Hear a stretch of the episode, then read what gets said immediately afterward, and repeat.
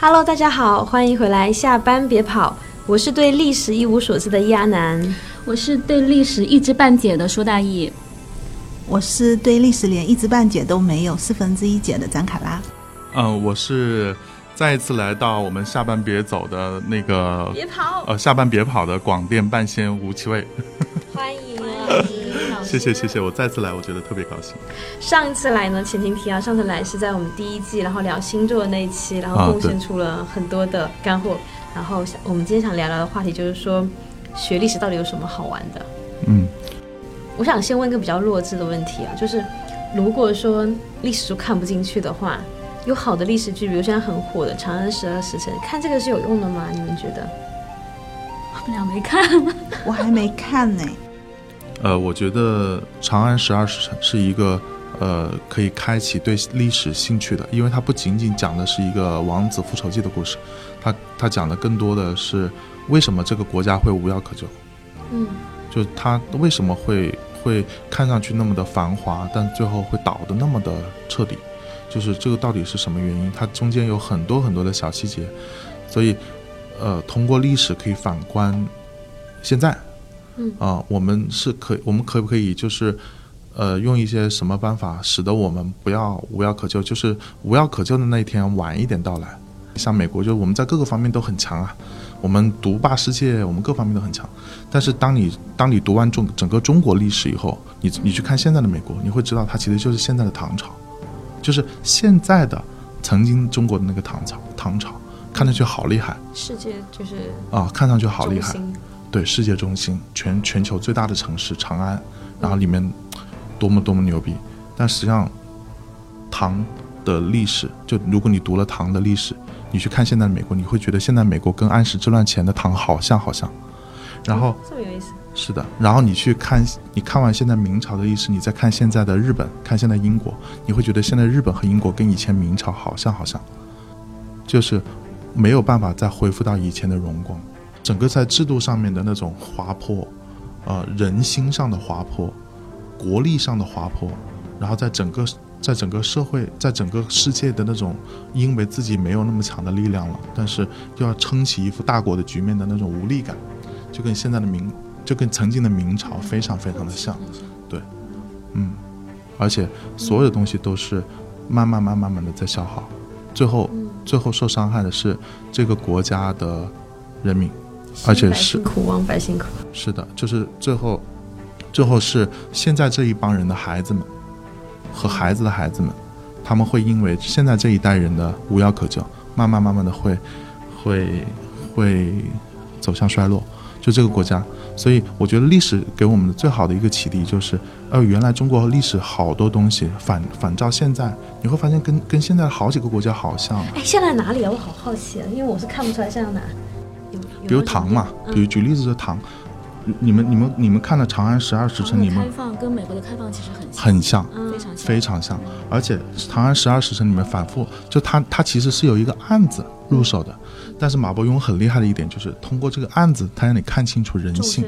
对众生相，我我特别喜欢他的一点就是这个众生相没有一个是坏的，他们都是被逼的。你是为了保护你的孩子，我也是为了保护我的孩子。但是这些人，他们他们反观一个国家，就是一个国家那么繁荣，那么繁荣，里面充斥了各种各样的那种斗争。哎，大爷和卡拉怎么看？就你们会觉得说，嗯。你们在历史里学到了什么？嗯，其实我比较同意那个吴老师，就是其实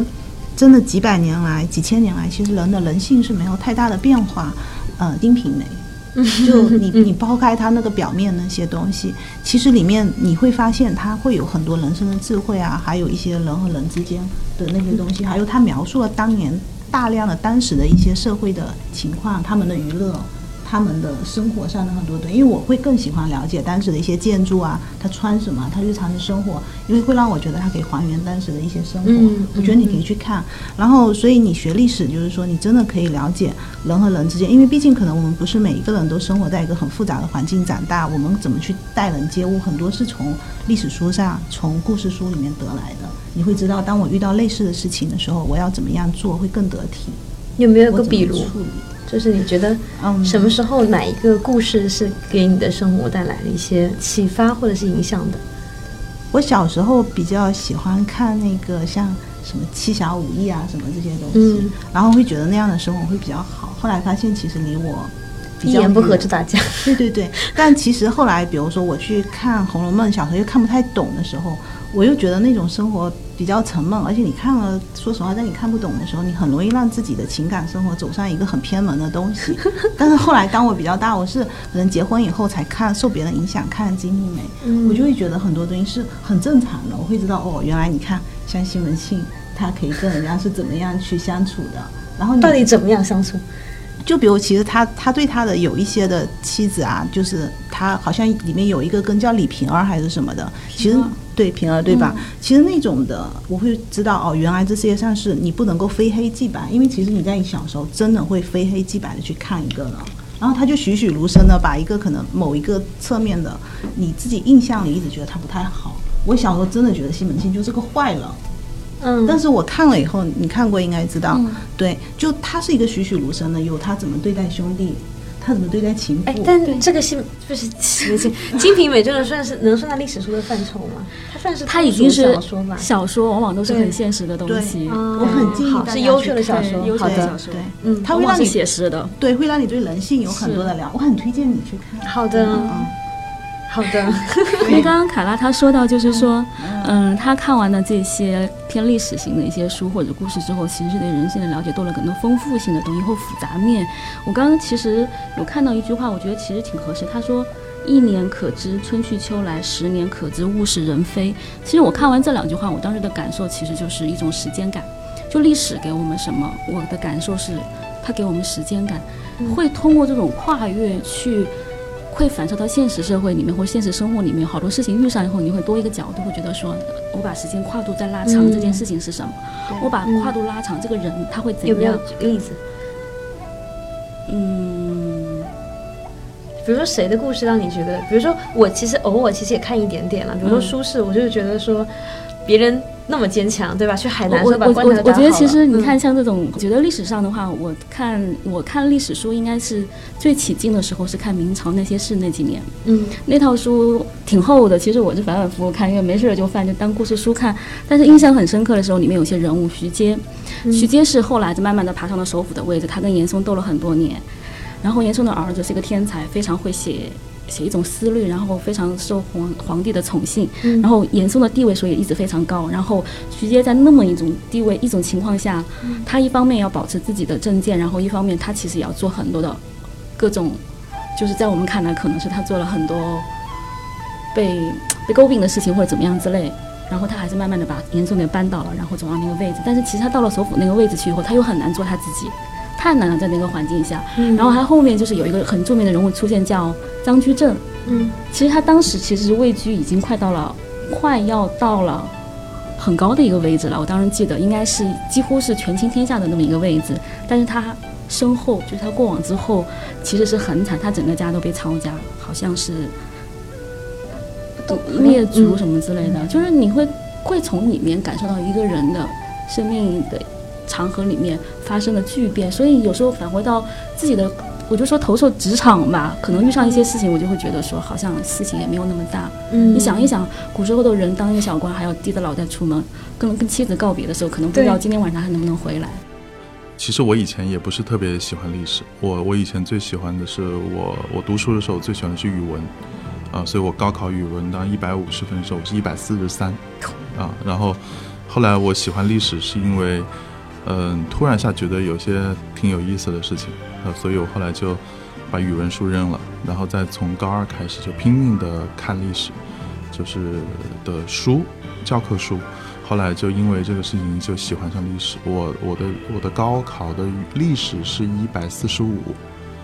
就是一百五十分的满分一百四十五，所以这也是就这两门足足的把我数学差这个事情给补回来了。对，所以所以我自己还蛮感激感激历史的。高二年发生了什么事情，突然觉得读历史这么有意思？当时，当时是是啊，当时是，呃，正好跟历史老师上补习班，好还是干嘛的，我忘了啊。然后当时历史老师问我，他说你有没有看过三国呀？我说哥们儿，我五岁就看过三国，小学就把三国读了好多遍。然后老师说了，他问我一个问题，他说，嗯，那你知道呃诸葛亮和庞统了？我说当然知道，卧龙和凤雏嘛。他说。跟他们两个相关的有句话叫做“卧龙凤雏，得一可安天下”，就是这两个人，我只要得一个，我就可以平定天下。那为什么刘备得了两个，他却没有得天下？嗯，然后我当时傻了，我当时说：“哦，是啊，就是得一可安天下。那为什么他得了两个，他却没有得天下？这个事情是可能传闻不准。啊，没有，就是这个事情使得我。”就是想了很长时间，然后我才发现哦，呃，当时我发现其实我们以前读书读得很死板，就是读得很教条，我们不知道这个书读了意义是什么，不管是历史书还是英语书还是语文书，嗯，啊，我不知道读的读的目的是什么。当时我爸妈就跟我说，你好好读，读完了以后考试考好成绩，未来可以读个好大学。然后我当时也没有想过问一个问题，我读好大学的目的是什么？那读啊读了好大学，可能爸妈就会跟我说，读了好大学，未来可以找到一份好工作。但是我却没有问我找一份什么样的工作是好工作，嗯，什么才是好工作？然后，所以我们很长一段时间就不知道自自己要干什么，从从小到大都不知道。比如说，我爸爸妈妈跟我说回来以后要洗手，那但但是我却不知道为什么要洗手。很多东西其实父母的教育就没有跟我说为什么，包括读书，为啥包括学英文，而没有人告诉我们读书的目的，同时也没有人告诉我们成长的目的，而我当时因为那个事情开了一个窍，就是哦，原来我早早的读过了三国，却我不知道我读它的目的是什么，所以我没有思考过。嗯为什么卧龙凤雏得一可安天下，但是刘备得了两个，他没有得天下，从来没想过。嗯，所以当我发现哦，想清楚了这个原因，或者是我不知道为什么，我去问老师，老师告诉我的这个原因以后，他给开，他给我开启了一个门，这个门就是你你在读任何东西和看任何东西的时候，你要思考我我我通过它我可以得到什么，和我为什么要得到它，就是人怎么样才算活明白。嗯，但这是这是读书的时候的事儿，嗯，但是其实，呃，作为一个业余爱好，我我蛮喜欢历史的，就是呃，因为它真的可以让我们学到很多很多我们在社会上遇到的一些事情，然后比如说我们从这些事情上面我们去去领悟一些知识，然后历史其实是一个很好的钥匙，就像我之前来呃我们这个节目来聊星座一样，就星座也是一把钥匙，那历史也是一把钥匙。嗯我其实有一个一直不太好意思说的疑问，我就想说，读中国古代历史真的能够帮到现在吗？因为觉得社会环境其实变得挺大的。嗯，我我其实小学就在看东国，就是什么《东周列国志》的漫画版本，我就觉得里面的故事都好奇怪。二桃杀三士，就是把两三个厉害的人，然后有两个桃子杀死了，然后你图什么？就是有一些。太多的阴谋诡计吧，然后草菅人命。就我们后面看到西方可能会讨论一些哲学问题，说你要不要为了救一船人的性命去杀掉一个人？但我觉得，我如果常年看那些故事，我觉得这个东西，人命根本不重要，不值钱啊！就大家变着法子的比谁更狠，然后谁又把自己的亲爹杀了，谁把自己兄弟给杀了，谁又把当然把仇人的小孩给杀，简直就是太轻松了，就是嗯。现在社会环境和古代，我觉得会差挺多的。就是碰到这种全球化的时候，读中国古代的历史，如果读得过于沉迷，会不会其实反而会走上弯路？会，但是，但是相对于走这种弯路来说，读历史它能够学到东西更多，因为人类，呃，我们我们人。从有记载的历史到现在也不过就几千年，然后这么短的一个历史，这么短的一个人类的文明发展史，它其实一直一直在解决一个问题，就是人和人之间的关系，以及人和物之间的关系。包括我们现在，我们现在所遇到的，在社会上所遇到的所有的问题，就是人和人之间的关系和人和物之间的关系。所以为什么为什么很多人很崇尚钱？因为钱是。钱是一种解决人和人之间关系和解决人和物之间关系的一个最简单以及最直接的一种方式，所以钱，所以很多人说钱是万能的，就是在这儿，因为它可以很轻松的在人在人和人之间的关系里面，让我或者让你突然一下子变得高人一等或低人一等，然后解决人和物之间的关系，就是我可以用买，这就是，呃。这就是人和就是就是人类普世的一个关系，就是人和人之间的关系和人和钱之间的关系，而历史它其实就是在总结古人的人和人之间的关系和人和钱之间的关系，哦，人和物之间的关系。对不起，嗯，就是历史用了几千年，用那么厚厚一本，包括西方历史也是，它无非就是在讲你人和人之间关系什么，包括打仗，包括你刚刚讲的这些。历史我老觉得充斥着一些，就是。怎么说？过于的心狠手辣，以及他们循环来循环去，然后来来回回就是，就是会有别人贪污了，然后你就把他们给打下来，然后你自己又贪污了，然后别人把你打下来了，永远是这样子。会有，因为中国历史跟西方历史一个最大的一个不同就在于，中国历史很少描写平民，嗯，中国历史基本上描写的都是达官贵人和皇帝，因为我们中国写史的人是官家。私人写史只有前四史，就是《史记》《后汉书》《后汉书》，像像像像刚刚讲的这样，就是前四史，他们是私人写史，就自己没有官家出钱，就自己写。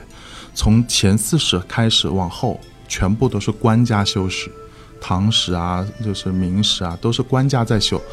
官家修史，他就不会关注老百姓，他关注的就是达官贵人以上，所以就纪传体传。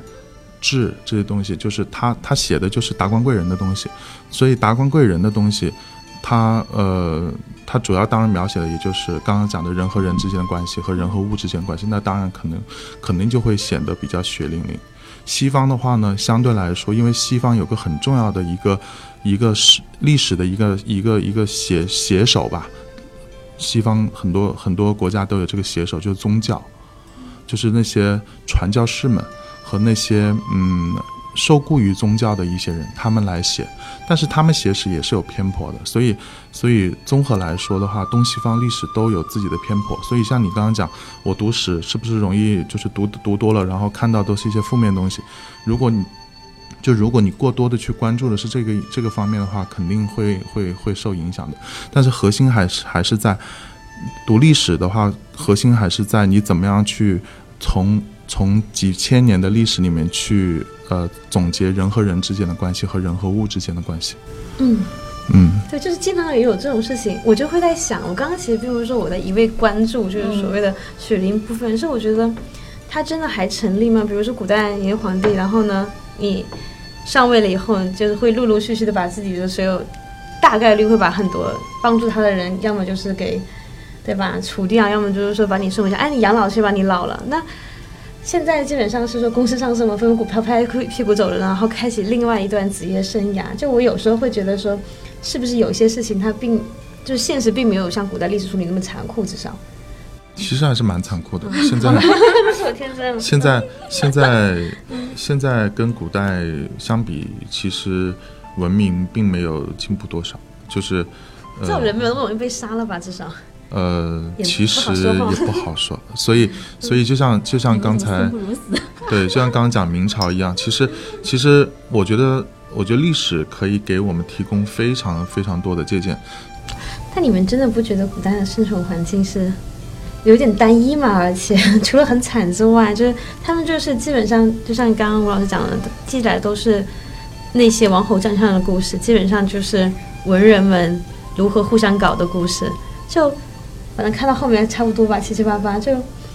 你就那一条路去去在党派之争也好，去获得皇帝的信任，又失去皇上的信任也好，就是也没有什么技术工人呐，也没有什么就是那种科学家啊，也没有。其实有呀，就是就在我们常看到故事里面，其实是少一点吧，或者我看到的故事里面少一点。那是因为我们现在没有办法找到很多的历史的资料去看。真实的历史的情况，因为我们现在能够看到的历史，基本上都是要么是明朝之后的一些小说，像《三国》啊、《金瓶梅》啊和《红楼梦》，但这些都已经是偏靠近我们现在的生活了。因为明朝也就三三五百年嘛，所以它其实没有，它并不算一个特别强的一个历史，它更多的是一个小说。而我们现在看到的历史，绝大多数除了一些野史以外啊，绝大多数都是一些官修的历史，所以它往往会只描写的是一些士大夫阶层以上的人，他们的一些大事件。嗯。啊，就像喜要上市这种大事件，但它不会描写每个人加班的时候的一些生活。所以，类似于像呃，我们现在很多人在研究政治制度，这个呃，我不知道能不能播啊，就是在研究政治制度。很多人说，你看西方制度多好，多党制、两党制，然后双方可以相互制衡，然后会有民主。但他其实不知道，中国其实从两三千年开始，一直走的就是多党制或者两党制。就像你刚刚讲的明朝，明朝其实一直以来就是呃清流和阉党之间的斗争，呃，像那个呃严世蕃和严嵩，他们就是靠写青词嘛，他们叫严党，然后呢，徐阶他们就是太就是皇太子党，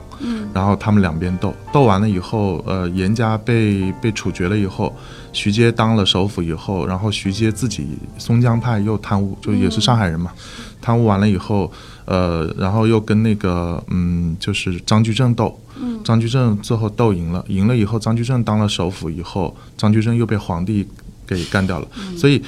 所以中国其实特别是像唐朝和明朝，特别像唐朝和明朝，还有就清朝的，比如说我们看了那个康熙王朝，康熙王朝就陈道明演的那个，你们还记得吗？里面有也也也是两党在斗得非常厉害，明珠跟索额图，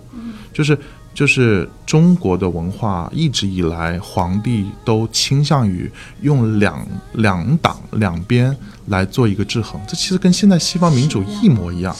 只是现西方人呢。比我们晚晚晚进步，所以当他们两百两三百年发展出来这种所谓的两党两党的平衡的时候，他们觉得好先进啊。但其实他们不知道，他们现在做的这个制度，在我们中国已经做了两千多年了。如果先进，中国就不会慢慢的走向衰落，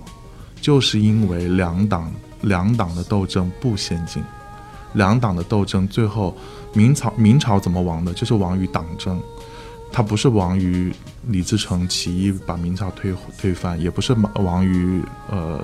清朝入关，那都后来的事儿了。他其实明朝真正亡是亡于党争，然后呃唐朝也是如此。你看这个《长安十二时时辰》，其实最后一集他就会告诉你，整个所有的这些问题，就所有的这些杀戮，全部就是因为党争。嗯嗯。《琅琊榜》里面其实也挺明显的，对，《琅琊榜》也是党争。对，但我想举个手，就是刚刚说到明朝嘛，就是我觉得最近明朝真的很红啊，什么万历十五年啊，这种各种样，就为什么这么多书都在讨论明朝？明朝有什么特别之处可以介绍一下吗？呃，明朝，明朝特，明朝特别的地方在于什么呢？在于中华民族是真真正正从明朝开始走向衰落的。对中华民族一直以来，从从秦汉，从秦汉，就其实最开始从商商商周开始，中华民族的整个的发展曲线是波乱，就是是波动向上的。我不知道，就是就是一个波动曲线，但是它是波动向上的，而明清是波动向下的，所以明朝就正好是这个拐点。很多人都说。中国的文化断在南宋，就是南宋之后，就南宋被被元朝给灭掉以后，宋朝几千个子民，呃，就是投江嘛，就是叫做叫做那个投海嘛，就是崖山，就在广东崖山，然后然后遗呃就是南宋的遗老遗臣们抱着小皇帝，然后还有不愿意投降元朝的那些不愿意投降鞑靼的那些汉人的那些臣民们。几千人上，可能可能都上万人啊，就是往崖山那个悬崖上面跳。这么悲伤。对，就是不愿意被异族统治嘛。这在历史上就是，所以中国其实一直有一句话叫做“中华文化断在崖山，崖山之后无中华”。我觉得历史给我最大的一个好处就是，我通过读历史，我就像就像刚才呃主持人所讲的，你通过读明朝的历史等等的，你发现很多人的那种。即便身在高位，但他有很多悲惨的情况，所以他也其实可以反诸于己。就当我们遇到在生活中遇到很多的困难的时候，我们想想，其实很多人他们是怎么经过这些困难的，我们可以从他身上去学到很多很多东西。嗯，啊，这就我觉得这就是历史的意义，因为我们不知道未来是什么样。是的，啊、所以我们我们我但是我们却知道过去是什么样，那我们为什么不从过去去吸取更多的经验呢？嗯，嗯。因为人一辈子要走很多的弯路，不能够指望着我所有的经验全部来源于我走弯路，这样的话人会很难生存下去。所以读书也好，学历史也好，它其实一脉相相承的，它就是让你在有限的时间里面尽量少走弯路。我相信我以后就会对我的孩子这么说。嗯，此处应该有掌声。哎，但我真的觉得，就是 耿耿于怀，这古代人未免也太惨了一点，就无缘无故被贬，然后又被招回来，又被贬，又被抓回来。就是我们现在的职业生涯会稍微健康一点点吧，相对来说。因为我们现在的职业生涯，因为我们现在的职业生涯和我们的生命没有关系，嗯，是跟我们的收入有关系。但是古代的，你刚看你刚刚说的那些很惨的事情，它其实跟他的生命有关系，所以他才显得很惨。但是如果当我们现在遇到一个事情，它跟我们的生命有关系的时候，我们可能现在比那个时候还惨。嗯，好的。哎，那你们喜欢，比如说像吴老师可能是都看嘛，那你们聊什么？就是看历史的特定类型嘛？就你们喜欢看哪一类的历史书？不同阶段呢，我会不一样哎。我小时候的时候就喜欢让人家觉得我好像很有文化，我有那种知识的优越感。我老喜欢看那种大框架的，什么全球通史什么的，就特别不懂事的时候特别爱看那个什么欧洲简史啊这种。但是，对，说句话的时候，感觉很多人应该中枪了。对，然后你接着说。然后现在长大了以后，反而我我会喜欢看一些小的历史，比如什么嗯丝袜的历史啊。口红的历史啊，嗯。然后或者是某个很小的东西的这种历史，哪怕是个收藏品背后的故事。嗯。然后我记得前上个月我看了有一本书叫《白瓷之路》，嗯，我我最近很少看书，是个文盲，啊，好不容易把它看看完。对，然后呢，他就有一个那个讲一个英国的一个陶瓷艺术家嘛，然后他嗯。可能的一个白瓷一个瓷器的朝圣之旅，然后他讲了中国的瓷器怎么传到西方去，然后西方就包括牛顿啊什么这些人，真的是趋之若鹜，嗯。就在那一直研究怎么可以烧出来各种的哎，东西。哎文明之光好像也讲了嘛，对吧？对，它里面有一小，但他们是一本书，是个、专门讲这个。对，它是嗯。国外人的那个角度，然后呃，而且描绘了就当时的那种贵族如何的疯狂，然后他们各种的国王啊什么就用了，而且他们会觉得白瓷是个很奇怪的东西，包括他们当时的一个心理的状态，嗯。真的觉得是巫术，就是说你可能会把某种粘土要埋到地下多少年，然后又才能够对才能够形成这样的东西，然后就说那时候贵族家里面一定要有个瓷器柜嘛，展示对瓷器对用的，显示你这个人很很牛很厉对害。，就嗯他讲了很多，然后我看的时候就看得津津有味的，就你你会想知道那个时期的人是怎么样什么的。嗯我反而可能会对那种。呃，就像钱穆说的那种什么，你做中国人，你要了解历史，然后你要以古鉴今，你会知道过去，你会知道明天怎么走。嗯其实我反而没有想过那么多，我现在更多就是一种小乐趣。他他告诉我当时人穿的衣服要这么穿啊，原来是基于这种原因，他的鞋子是这么设计的，是因为当时的生活。嗯我会更喜欢看这些东西，所以哪怕是一些故事书，但是在故事中，他如果描写的很细致，包括可能像《长安十二时辰》，嗯就这种，他说可能会那个重现出当年的一种建筑，重现出当时的那种商商旅是从哪里来，从西边的，它就从西边来，所以有个西市，然后等等，我会更喜欢看这些东西，他会给我带来很多很有乐趣的东西。我能不能说它本质上也是一种八卦，但是可能是更加就知识面更广的对，八有卦，可能是古代吧，就不是明星的这个人家里有离婚，什么吵架，什么分手和解。其实这种八卦很有意思啊！对你看很有意思，像我们现在讲买东西，它其实很多很大一个比例是源于在东市和西市去买东西。就是也所以是唐朝的时候。对对对，为什么不叫买南北？就是这个，就是有有它的意思的地方。包括我们现在所讲的温水煮青蛙，嗯，这个词从哪里来的？你们知道吗？知道？唐朝的时候有一个有一道菜，这道菜呢，就是大大家今天为什么一直发出没有，因为因为我当时想应该是菜里面来的，中国人很爱吃嘛，然后看了一眼卡拉。中国人吃的很，中国人吃的非常非常的那个那个，就是这个就是那个把青蛙放在那个芋头汤里，然后青、然后是凉的嘛，然后慢慢的加火，青蛙就会觉得很热，然后就抱着芋头，然后慢慢慢慢死掉，死掉以后就然后就吃那个吃青蛙，就青蛙是包包在芋头上的。啊，就有点像我们现在吃泥鳅，很多人很多地方吃泥鳅就是把泥鳅跟豆腐放在一起煮嘛，然后慢慢热，它就往豆腐里面钻嘛。唉，青蛙真的好惨，你知道吗？我前两天剥小龙虾，我真的我就在想说，小龙虾做错了什么？它身为小龙虾，感觉活下来就是被我们一个个剥掉。它砸死的，小龙虾基本上都是活活的被砸死的。啊，也是。对，水水生动物其实都其实它们的死法都比比牲畜要惨。就是水生动物，你看像像龙虾，很多都是包括西方吃龙虾也是活吃的，就是呃直接把把小龙虾翻过来一刀切下去，就是然后然后它其实还在跳呢。啊，而且而且现在，而且加拿大那边吃吃吃吃吃这种像龙虾也好，或者是像那个那个鲍鱼啊什么的活的，都特别喜欢吃。日本日本也是这样，就特别喜欢吃活的。好像韩国也喜欢吃生章鱼，那种扭来扭去，嗯感觉对哦就还是活的哦，嗯，对啊螃蟹也是，嗯我们吃中中国以前吃螃蟹和现在很多很多日韩吃螃蟹都是活的，醉蟹啊这些都是活的。但我觉得中国古代吃东西真的吃的有点变态了，因为我在我看过为数不多的几本里面，有看过有一本于杰写的那个晚清的，他说一个文化发展到烂熟的时候，就会有忘记他的结论是什么了，晚清已经已经吃的很好了，就是中国吃的很变态的原因是因为中国人不太会吃，就是不太会。呃，我们烹饪的手段很单一，因为我们长期没有，呃，我们没有很多的油脂的东西来来做烹饪，而且中国一直以来就做不出特别薄的锅，所以我们没有办法做做炒菜，就是炒菜是最近这一两百年才有的。啊是吗？对，以前都是大鼎鼎，然后后来就变成大锅，就乱炖呗。对炖就是其实就是白水炖，白水炖加盐。中国长期以来就是在吃方面，其实因为我们的物产啊各个方面，虽然我们地大物博啊，但是实实际上很长一段时间我们吃的东西相对比较单一，像芝麻是是唐朝有的，但是花生是唐朝没有的，所以我我们能够通过。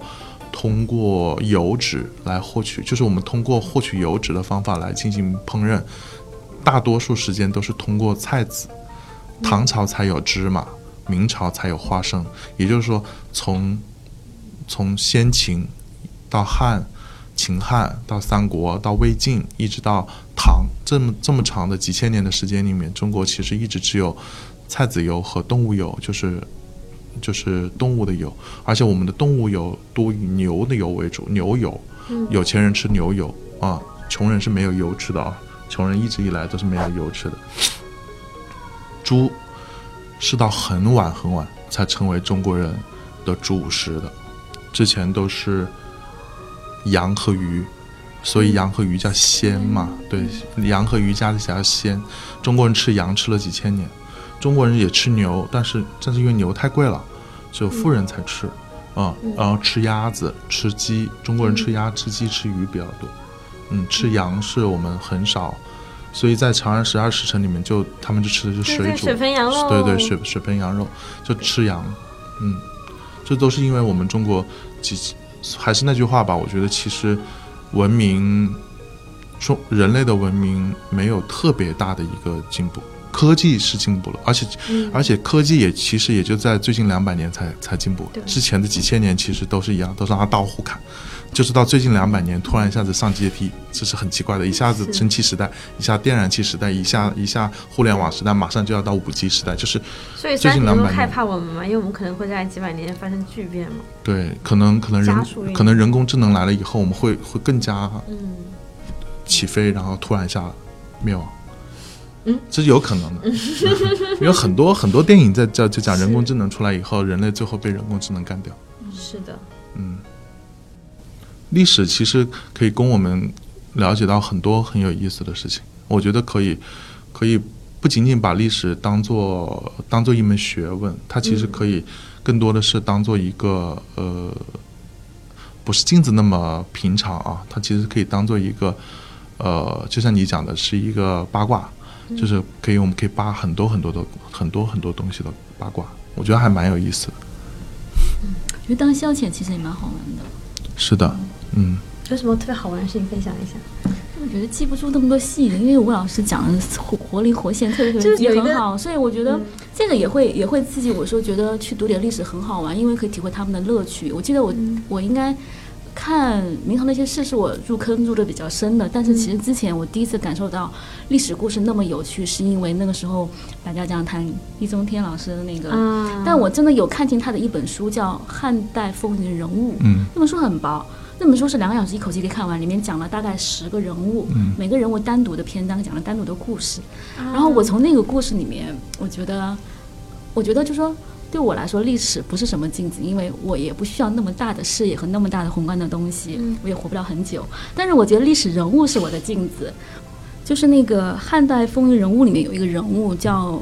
曹错，然后我看那个人物的时候，我体会特别深刻，因为这个人的性格呢稍微有点极端，就是他可能比较刚直。但是他在做事情的时候，可能不会去考虑到说这个事情带来的后果。然后后来他当时做了一件什么事，其实细节我是忘了，但是我记住了那个性格缺陷会带来的影响。然后我自己会查说哦，我会不会有这样的性格问题？嗯，你会在很多人身上去查自己的问题，这就是我看历史故事特别有趣的地方。对，这个也是有用的。是的，我我其实其实最开始呃，我就想讲，就是历史其实给我们现在的人一个最大的一个启迪，就是我们可以通过历史去磨练自己的心性。这个比他的那个事件对我们现在去了解社会和应对社会要更加的有用。就就像就像你最开始聊说的说的明朝的事情，明朝里面其实很多人。明朝那那些事里面，其实很多人，我们通过读这些东西，我们其实学到的是，当他遇到困难的时候，他是怎么去面对的；当他遇到羞辱的时候，他是怎么去面对的；当他遇到顺境的时候，他是怎么去面对的。所以，当这些东西你了解了，你学到了以后，当你在遇到这些东西的时候，你你就会想想他们是怎么应对的，然后可以对你对你未来是有个很好的一个启迪的作用。嗯。哎，我还看到有一个说法，就知乎上看来的，说是大资产阶级和权贵们都喜欢学哲学和历史，对，对他们有用。对。然后呢，普通屌丝的话学工程技术，如果屌丝逆袭成了大资产的话，也要业余时间补课。就这个对这个观点，你们怎么看？我我对大资产阶级和权贵我不太了解啊，我就我个人来看，因为我是觉得人大了，可能你内在的各种问题，可能相对我们小时候会。更复杂一些，嗯，然后我单靠我自己的精神力量和意志已经远远不够，然后我可能要借用一些这些可能古代的一些智慧，包括哲学的智慧。我小的时候，反而我特别就青春时期不太懂事的时候，我是看尼采的书，虽然看了不明不白的，但是反正总归是比较悲观的。然后人生呢也非常非常迷茫，所以我是不愿意回到我的少年时代的，因为。真的挺挺悲伤，就那时候无病呻吟的，但也确实挺难过的。反而现在人生会清晰很多，我觉得。就是我现在可能会去看王阳明的书，还有包括我我我老板会让我们要去看老子、道德经什么，就上一次还找了那个叫什么一个一个老师来给我们上了一天的课，什么就让我们一定要去学。然后其实，去他就是那种。什么大资产阶级，然后开始补课的那那个类型。对，而且他要带着我们一起去补课，主要就是我会觉得会比较治愈啊。就你真的就，然后你调理好自己的内心，然后你也可以很好的去和那些可能跟你的价值观和所有的东西都不太一样的人，去跟他更好的去相处。然后，嗯，反正我最近也开始慢慢的把我自己里面的那个结构可能重新重新架构一下，发现自己确实。可能要重新去怎么样一下？我觉得那些东西读了，总归还是为了让你自己能够更开心一点。因为毕竟我要面对更加复杂的世界，面对更多的人。确实，至少以后大家不要为了一些简单的事情打打闹闹的，然后搞得自己情绪很不好，天天到半夜三更三四点也不睡这种。对，也不知道争点什么破例。现在回去看，对。嗯嗯，大概是我理解是这样，就是我我靠我自己那个已经没有办法了，所以我借用一些这些，但确实也比较有效了。嗯，就一个一个相对来说阶级比较固化的一个社会，它的上层阶级会倾向于学的东西是一些，并不是并不是特别能够按照我们现在话说就是方便于找工作的，因为它的上层阶级不在乎找工作。所以以以美国为例，美国就是一个相对来说阶级比较固化的一个地方，所以呃，他的上层阶级的孩子读的专业像哈佛的佛哲学，嗯，像呃耶鲁的文学，包括刚才讲的那个，嗯，那个尼采尼采啊，对对，尼采《理想国》啊这些，还有就是呃他们的一些艺术艺术相关的专业。而你去看美国的众议院和参议院的大部分的议员，嗯他们从如果他们是世家，就是类似于像小布什这种，就是爸爸也是总统，然后然后弟弟是州长，然后爷爷是什么什么，就这种世家型的这种这种家族，他们学的专业无非就是文学、呃哲学、法律，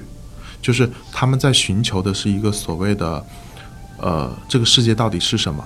嗯这是我们所讲的叫精英教育。然后核心的原因是什么呢？因为上层人不希望更多的人突破那个阶级阶级的那个天花板，他希望把这些人都压在底下。然后最典型的一个社会阶级固化的一个情况就是，中下阶层的人，他们学的专业往往以类似于像会计、像呃工程、像呃园林、像土木、像那个呃这种、就这种、这种，还有计算机，就是他他们学这个东西的目的就是让让机械工程，对，就让他们去未来找一份相对来说收入相对来说还可以的工作，嗯所以他们永远就没有办法突破阶级的那个隔层。但是学哲学就能突破阶级的那个吗？不是，并不是说你下层人学这个哲学你就能突破阶级的隔层，而是上层的人他他因为不用找工作，嗯他不用说我读完书以后我要到硅谷去找一份技术员的工作，我要到北京的上地中关村去为腾讯、为百度、为今日头条服务，他们出来就是继承家业的。就像王健林对王思聪说：“你随便搞，搞失败了，你回来继承万达。”就是上，就是当他已经变成富二代、富三代的时候，他不用再去为自己未来谋求一份工作，去读那个会计学，读那个计算机，我感觉此刻听嗯，大概有几万个听到会计两个字会死了吧？会会伤心吧？对不对？在砸手机。对啊，我也是啊，所以所以就是哎，你学的是会计吗？哦，我不是学会计，我不是学会计，然后就是就是 连连否认。我不是学会计，我不是。专业是吧？就就就上上层的人，他们学的东西就就把把整个这个呃给垄断掉。比如比如说哎，但律师难道不是也是很实用吗？法律？法律是，但是法律它它并不是为了，就是律师一个很重要的，他不是为了服务于打工的人，嗯，他不是浮云浮云打根的人。你知道中产阶级和上层阶级那条线在哪儿吗？那条上层的线在医生和律师之间。就中产阶级和上层阶级的那个分界线在于医生和律师之间。就是如果你是学医的，嗯，你可能是中产阶级最上面那一层。哦，对你，但是你一定十有八九你不会是上层阶级，上层阶级很难有学医的，啊，所以孙中山是中产阶级代言人，他是小资产阶级代言人，他不是大资本家代言人，就在这儿，因为他是学医的。嗯嗯，当然我说的这个东西是不是说不是说这是一个标准啊？不是这个意思，是是我们看那些阶级已经固化的社会，嗯，他们是怎么样发展的？你会发现，比如说以美国为例，美国活得最好的是牙医、牙科医生。我们现在上海也是啊，装个牙几万块钱，对不对？嗯。但是牙医顶多也就中产阶级。嗯。但真正的上层阶级不是不是牙医，上层阶级是从幼儿园开始就进精英幼儿园，小学进的就是精英小学，然后初中、高中一直到读大学，一定是常青藤，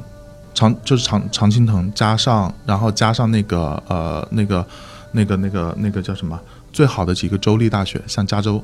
加州呃公立加州那几个公立大学，然后呃再加上那个呃 MIT。就是你进入到这些学校，你你就真正可以突破。但是最好的，就是在进入到最好的学校的那一帮里面，又分类似于像哈佛、耶鲁、斯坦福这种，在这种学校里面学哲学的、学文学的和学法律的，未来就是能就是他们的目标就是进参议院、众议院当州长，然后未来可能民主党领领袖、共和党领袖，然后未来选总统。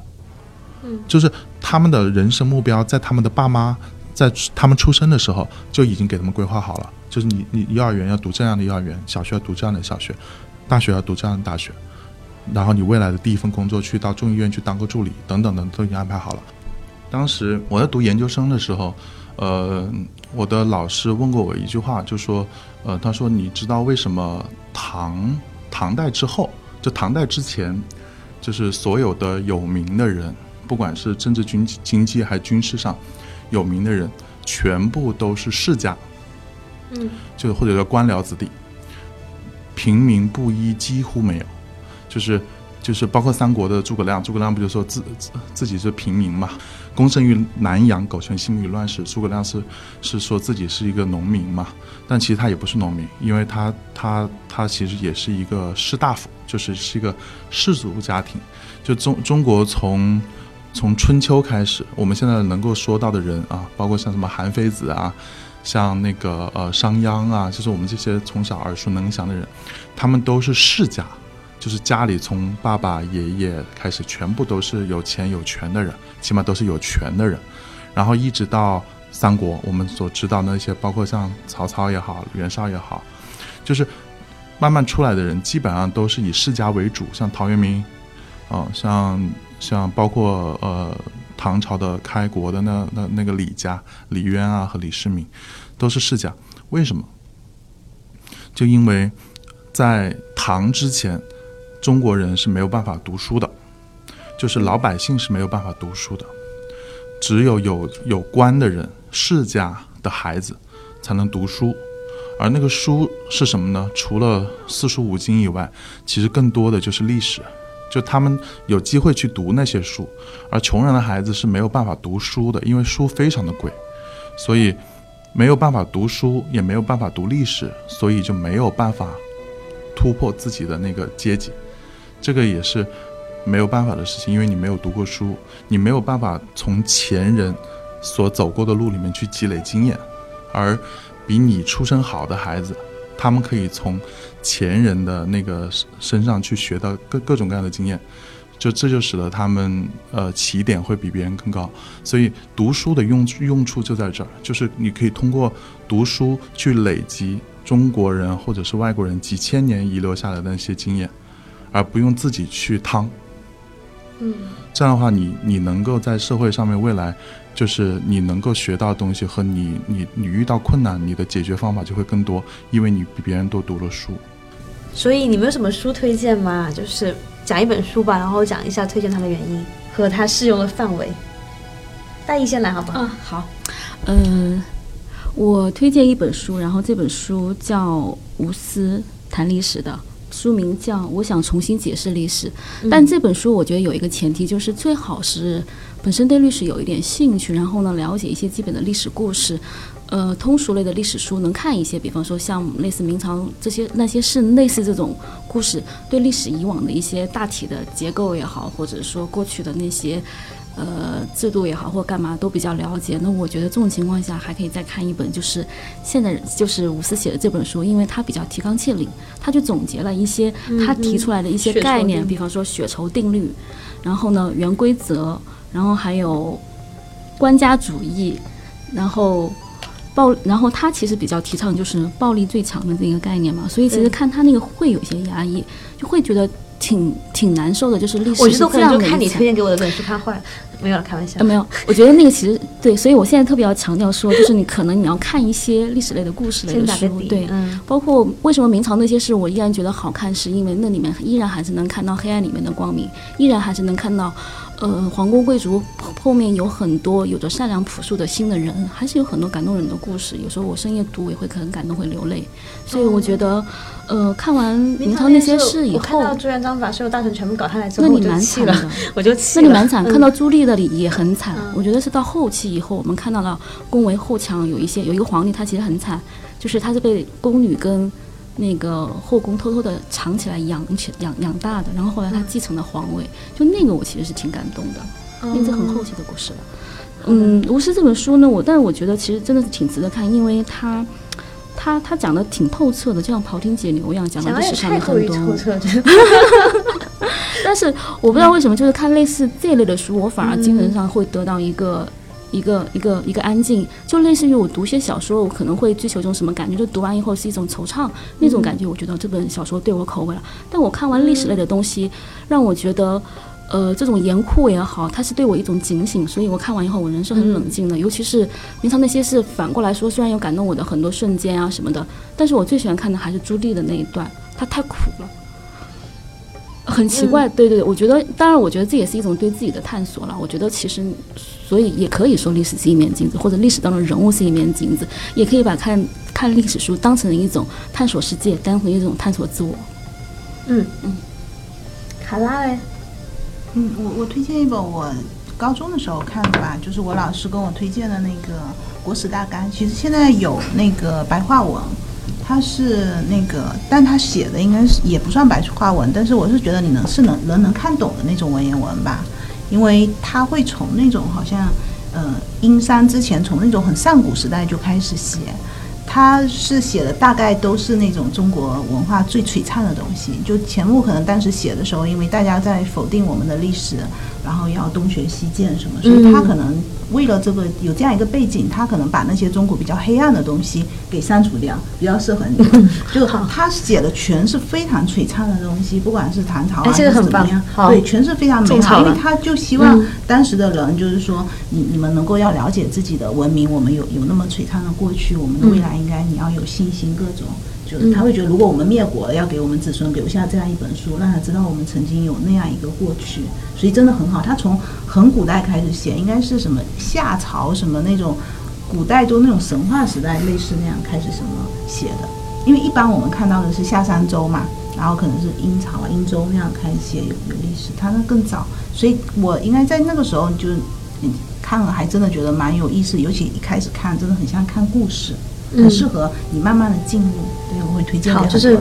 难度指数一颗星。呃，对，你可以去看白话文，应该是指数更低了，因为如果现在可能要花点时间慢慢看那种。对。好，其实钱穆的文字其实挺优美的，我觉得你直接看它其实很舒服。他的书都是薄薄小小的，然后每一句话都很精粹。能静下心来看，其实蛮好看的。看原来那个真的很好，而且它很璀璨，它没有任何黑暗的东西。那个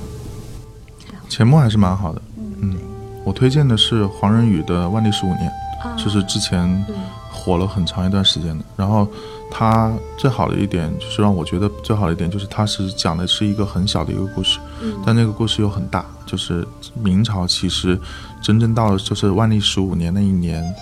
无药可救的，就是之前的包括像嘉靖啊怎么怎么乱啊或者什么什么的，都还有药可救，就这个这个国家还有可以救的地方。但是到了万历十五年。就没有药可救了，就已经走向了衰败，而且这种衰败是到了明朝最后一个皇帝朱由检，不管怎么样去立立，就是那个去振兴吧，都无法振兴的。所以这，所以，嗯，就像自己也很无力啊，他自己也对，所以很多明史喜欢明史的人也是因为这个原因，他们说我们喜欢明朝，是因为是因为明朝是真正到了两百多年历史的快到最后了。才开始无药可救的，它并不像唐朝。唐朝其实也是快三百年历史，但唐朝的那个那个安史之乱是出现在中间。那很多人就说安史之乱之后，唐朝就开始走向无药可救。但实际上也不是，唐朝其实在安史之乱之后又活了一百将近一百五十年，啊，从七六五到九零六，对，又活了一百一百五十多年。而这一百五十多年，唐朝也是个不断的向上的一个过程，但是挡不住它慢慢的往下走，就是。万历十五年，我觉得他他可以由浅入深的再讲一个讲一个明朝无药可救的那一年的一个事情，但同时他又从制度的角度就告诉你为什么他会无药可救。我觉得这个是对很多读历史、对历史很好奇的人，我觉得是一个很有意思的点，就是什么样的东西是无药可救？其实就当你的制度变得无药可救的时候，你就无药可救，而不是因为你那帮人不优秀。可能一帮很优秀的人，在一个很烂的制度下面，他也是无药可救。好的，这三本书我都已经种草了，然后可能会陆续安排起来。也希望今天的节目呢，对你来说是有用的。也希望啊，如果你听完之后有什么感想，什么想说的话，或者你觉得我们说的不对的地方，请在评论区告诉我们。然后，如果你觉得这期节目对有用，你的转发是对我们最大的支持。好的，那今天节目就到这里啦，感谢大家的收听。这里是下班别跑，我是亚楠。晚安，大家晚安，谢谢今天吴老师过来，谢谢谢谢大家，谢谢。大家。